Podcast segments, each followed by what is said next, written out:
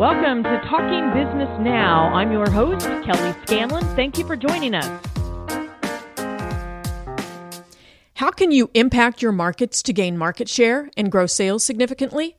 We're talking business now with Ron Karr, the author of the best selling book, Lead, Sell, or Get Out of the Way. He'll share simple strategies on how you can immediately enhance your sales, impact your markets, and grow your business. Here's Ron's take on why you can't sell. If you're not going to lead, then you will be pushed out of the way and you won't sell. And Ron's strategy for closing sales faster. We only have so much throughput that we can do in a given day. Imagine what we can do if we can increase that throughput. So that means how do we have better conversations with our clients?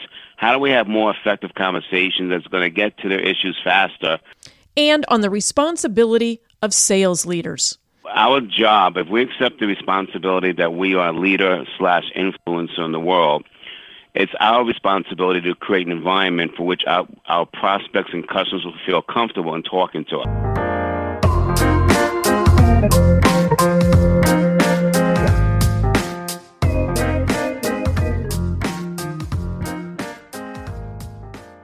Welcome back. We're talking business now with Ron Karr.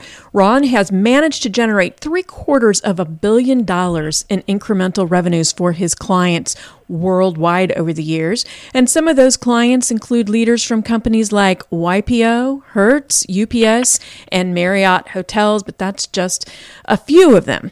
He's the author of four books, including the best selling book, Lead, Sell, or Get Out of the Way. We're here to talk with him today about some of the principles in that book that's going to help you be a greater market leader and take your company to even greater revenue heights. Welcome to the show today, Ron. Thank you, Kelly. Pleasure to be here. Really excited to hear what you have to say. I don't know of any business owner or business manager who isn't interested in more market share or more revenues. So let's just get right to that. You're the title of your book, Lead, Sell, or Get Out of the Way. What's the title mean? You know, when I started in sales in the 1980s, we didn't have the internet. So what we had to do is we had to educate customers on our products and services. We had to show them all the features, it's different. By the time they call us in, they already know that because they read about us on the internet. And if we're having that same conversation, we're not going to get their attention. They don't want to be sold to, but they want to be led. And so we looked at the top traits of effective leaders and realized we could port it over to the sales process. So that's why the book is called Lead, Sell, or Get Out of the Way. If you're not going to lead, then you will be pushed out of the way and you won't sell and we cover the seven traits of effective leaders and how it affects salespeople and gaining velocity in their sales process. Let's talk about that velocity. You actually have a proprietary process that's called Velocity Mindset. Explain what that process is. So, what I realized in, for the past 28 years in speaking with audiences and consulting with clients, one of the things that holds people back from growing their businesses is gaining velocity. So if you take a manufacturer, for example, they buy an expensive new machine. If you put 10 pieces through that machine, it's going to amortize at a certain cost per unit. If you increase the yield to 100 units, you're now uh, increasing your profit because of the amortization spread over 100 units. Well, we look at ourselves as machines. We only have so much throughput that we can do in a given day. Imagine what we can do if we can increase that throughput. So that means how do we have better conversations with our clients? How do we have more effective conversations that's going to get to their issues faster, show them how we can help them faster so we can shorten our sales cycle? That's velocity. An example that I can give you is, is that we were dealing with a financial services company and they tracked their numbers where it took their reps on average five calls to gain a new investor. And so what happens is, is I went on some calls with them and they would bore the investors to death by trying to build that social relationship, talking about the grandkids, the pictures of the kids, sports teams.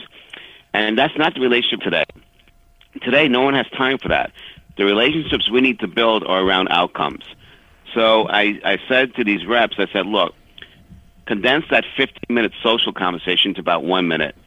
And then tell them, look, I know you already have, you know, an, an investment advisor. It's not what I'm here for. I want to just ask you a really important question when it comes time to your future, what are the three things you need to happen from your investments so that you can reach your goals in the future? And all of a sudden, they started opening up with a lot of information. So we look at neuroscience today, and we know there's, there's hormones like cortisol and oxytocin. We all have cortisol, but if it's if it's too high, it prevents us from having a good conversation. Our job as sales executives is to lower that cortisol to a point where people want to engage with us. Well, the moment we start talking to a prospect or a customer, their cortisol is automatically high because that's the wall to prevent them from being sold something. So if you're going to go in and bore them to death about what you're doing, that cortisol goes up. But if you change the conversation and be customer focused and ask them what are the three things they're looking to achieve, all of a sudden that cortisol comes down to an engagement level because it's about them. Oxytocin kicks in, they start building trust, and they start giving you valuable information so that now you can specifically talk about the issues that are important to them, tell them how you can handle it. You're reducing your sales cycle that process we did for that financial services company, they reduced their sales cycle from five calls to three calls. That's velocity. And so there really is a science to sales. Uh, a lot of people think that it's a lot, just a lot of finessing, and and obviously there's some relationship building that goes on, but there's a true science behind it. There is a science, and that's why you know I still uh, say that we're all leaders. You know, our job, if we accept the responsibility that we are a leader slash influencer in the world, it's our responsibility to create an environment for which our, our prospects and customers will feel comfortable in talking to us. And if we do it the wrong way, we're going to have the opposite effect where they're going to basically run. They may not run physically, but they're running mentally. One of the things that you tell your clients or that you urge your clients to do is to create versus compete. What does that mean? A lot of times I, I work with clients and they're saying, well, our competitor's doing this, our competitor's doing that. And I said, stop worrying about your competitors. That's a zero-sum game, and it commoditizes you. Our job is to go into our customers and find out what the gaps are. Find out where they're trying to go. What are the current gaps? That's creation. If you can do that, competition will take care of itself. Your competitors are not doing it. If only what you're doing is worrying about your competitors, you're playing the same game as they are, and there's no room for differentiation on your part. So how you differentiate? Find the gaps and fill them. And one of the things that you have talked about too is that you can go to all the sales training that you want. You can have all the skills, which I am making air quotes as I say that, but you really have to get people to believe and trust in your message, uh, in you, and then in your message. You've talked a little bit about how to expedite the sales process and get right to the heart of a client's needs. How do you build trust in there along the way? Well, that's the oxytocin hormone. You know, you build trust by showing people that you're there for them and not for yourself. The biggest challenge we have is, you know, we're all human. So um, if if I'm trying to sell my services to you, Kelly, you know, I also have my own issues where I got to pay mortgages and bills and all that. If I let that control me, and then I'm just having a self-focused convers- a self-focused conversation because I want to close that deal, I am not relating to you. I've got to put my needs aside and be there for that customer. I have to have a customer focused conversation. And that's a mindset that's hard to do, especially when you're under pressure to perform. But it's the only way you are going to perform by having a customer focused mindset. When you do that, then you build a trust. When you're in front of a potential client, and this is something that I've heard from sales managers over the years, and you think that you're walking out of there with a proposal that you need to send them, you think you've sealed everything up, and yet uh, you get back and, and send the proposal, and nothing happens. What first of all, what went wrong? What are your insights into what went wrong? And second, what are your insights into finally getting that signature? Well, that's a great question. So um, I guess there's several elements in my response. Number one, I, th- I think that most salespeople of all industries send out too many proposals. And one client, I've actually cut the amount of RFQs they responded from 450 to 250 in a year. and They doubled their business. Why do I Why do wow. I say that? Because they have to use their technical resources to do those RFQs. What if you qualify these accounts better? Figure out which ones are in your strike zone, which ones aren't, and then use those technical relationships to build value add to the current to the companies that are in your strike zone, and you have a better value proposition then, and it will increase your closing ratio. Most companies, for all the proposals they do, have only a 20% closing ratio at best, which means that a lot of them are unqualified. So number one, we got to qualify. How do you qualify? Do they have a need that we can fit? Do they have a gap that we can assist them with that somebody else is not assisting them with? Do they do they value philosophically what we have to offer? If they don't value what we have to offer and they're just going to beat us up on price and we need value added pricing, they're not an ideal candidate for us. Is the timing right? We can do everything we want to do, but if the timing's not right, they're not going to make a decision. So are we proposing at the right time? So if you're not getting the answer, which is yes or no, first of all, it means you haven't met their needs. Something is missing. It could be timing. It could be information that's missing, so you got to find out. But most importantly, Kelly, I think that if people will take their time management very seriously and realize that the most precious resource is their time, instead of doing a proposal for everybody, really qualify and make sure it's worth your time and their time to go through the proposal. And then once you do it, every time you give something, you want something in return. So if you're going to give your time and resources to do a proposal, ask the client for an appointment to review it. If they're not willing to give you that time, whether to do it by phone, on video, or in person, that's a flag that maybe they're not valuing the proposal to begin with, and you have to ask yourself if they're not willing to give you the time, should you invest your resources? And then one other thing regarding proposals. If you're proposing to a new customer who you haven't done business before, some customers have p- policies in place that they have to have, let's say, three proposals. Sometimes they're asking for a proposal, say they did their job, when in fact they may be, be leaning towards the incumbent. You have to figure all this out to make sure it's the right thing for you to do. Yeah, and and it is uh, very difficult. Sometimes you want to hear because you have all that pressure on you. Sometimes you hear what you want to hear, and it takes a lot of courage in many cases to pick up that phone and say, "Let's review this proposal. Make sure that I heard what I thought I heard," uh, because otherwise you're just deceiving yourself with this pipeline that's really meaningless. So that's great advice, especially with the reviewing the proposal part. I think the worst the worst thing for a salesperson is an inflated pipeline because it's mm-hmm. not it's not reality. You know, there's two types of pain in life, and um, there's a book out there called The Road Less Traveled by Scott Peck. Great book, and he talks about the two types of pain of growth. He goes, the first pain is that nuisance pain when you try something new every day, or the other pain is that big pain when you arrive at the end of a period and don't achieve your goals.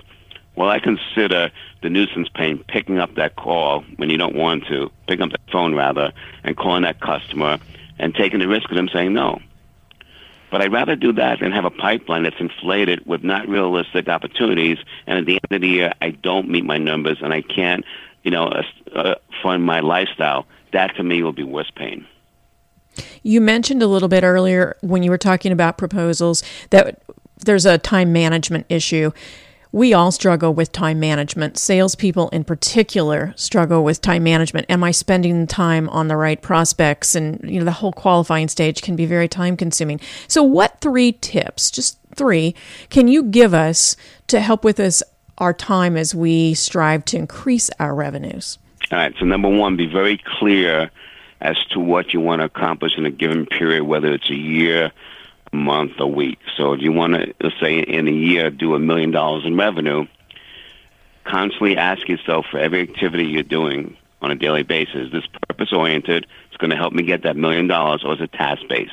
Too many of us are task based. We're very busy, but at the end of the day, we're not achieving our goals. So be really diligent about protecting your time. Make sure that everything you're doing is geared towards you achieving that goal. That's number one. Number two, qualify your customers better.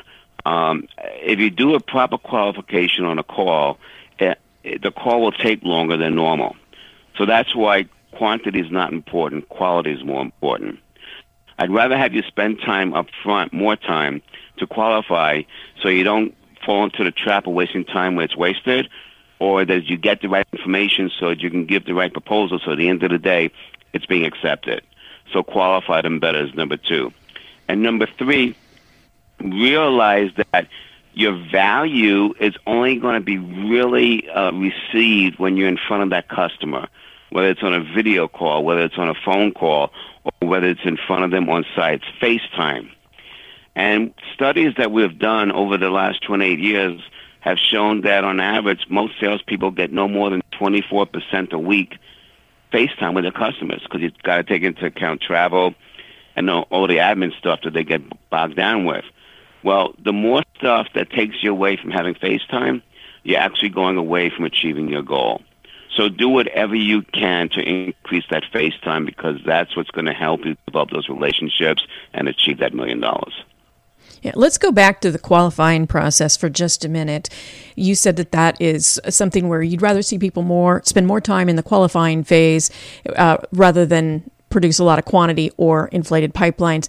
Do you have a couple of good questions that uh, help to qualify people? Is there is there any secret to the kinds of questions that you ask? Well, so the answer is yes. But let me give you a model first that I think will help everybody. Okay uh, whether you're in a complex sale, simple sale, it's the same agenda. So there's basically five steps. First is to, you know, introduce yourself and position yourself. Second is to qualify. Third is to demonstrate why you're the best thing. Fourth is to negotiate the terms, and five is to close. Basically five steps, right? So in the old school of selling in the 80s when I started, most people spent 70% of the time in the demonstration and, um, and negotiation and maybe 20% at best in the first two, positioning and qualifying. But that's different today.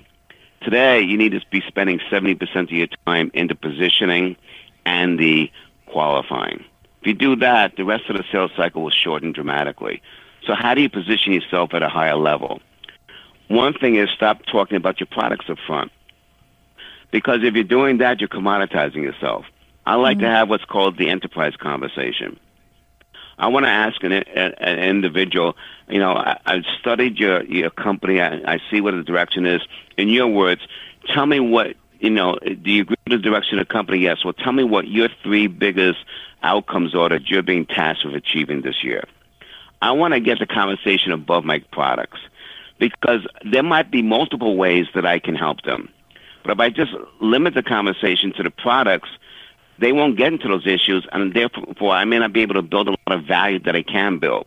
So elevate the conversation, number one, because that automatically increases your positioning, and then find out what the gaps are, and then and then find out you know if what they're telling you, and based on the follow up questions, whether or not you feel it's going to be a good fit. So, for example, I'm going into you, Kelly, and you know I want to sell, let's say, my um, a speech to your audience, let's say. I might say, Kelly, you know, and you say you want a keynote speaker. I say, Kelly, tell me something. What are the three outcomes you want your audience to walk away with at the end of this meeting? Right? Yeah. I'm not talking about a speech now. I'm talking about what you're trying to achieve, and you're going to tell me those things. And then I may have you qualify and clarify what you mean, because words, we all use the same words, but we have different meanings. Yes. And I'll and then I'll ask you to to tell me about the consequences. Why is that so important? What's at stake if you achieve it or if you don't achieve it? Because that sets the value proposition. When I get those three parts of the conversation out, I can figure out if it's going to be a good fit. And if it is, then now I can start presenting in context to what you just told me. It's going to be heard with more power, and then we move on with the conversation. All this advice and more in Ron Karr's book, Lead, Sell, or Get Out of the Way. Ron, where can we find copies of this book? Amazon's a great place. They have good discounts on it. It's also on Kindle and Audible. And uh, and then also, if you want to go, you can visit our website, which is uh, Ron Karr, and Karr spelled K A R R, so ronkarr.com. Okay, so Amazon to go get the book. You can get it through Audible, also on Kindle. Uh, if you want to find out more about Ron, you can go to his website, ronkarr.com, and Karr is K A R R. It's been a pleasure having you here to share your insights into this very important topic today, Ron. Thanks so much. Kelly, thank you so much for this opportunity. This podcast is a part of the C Suite Radio Network. For more top business podcasts, visit c-suiteradio.com.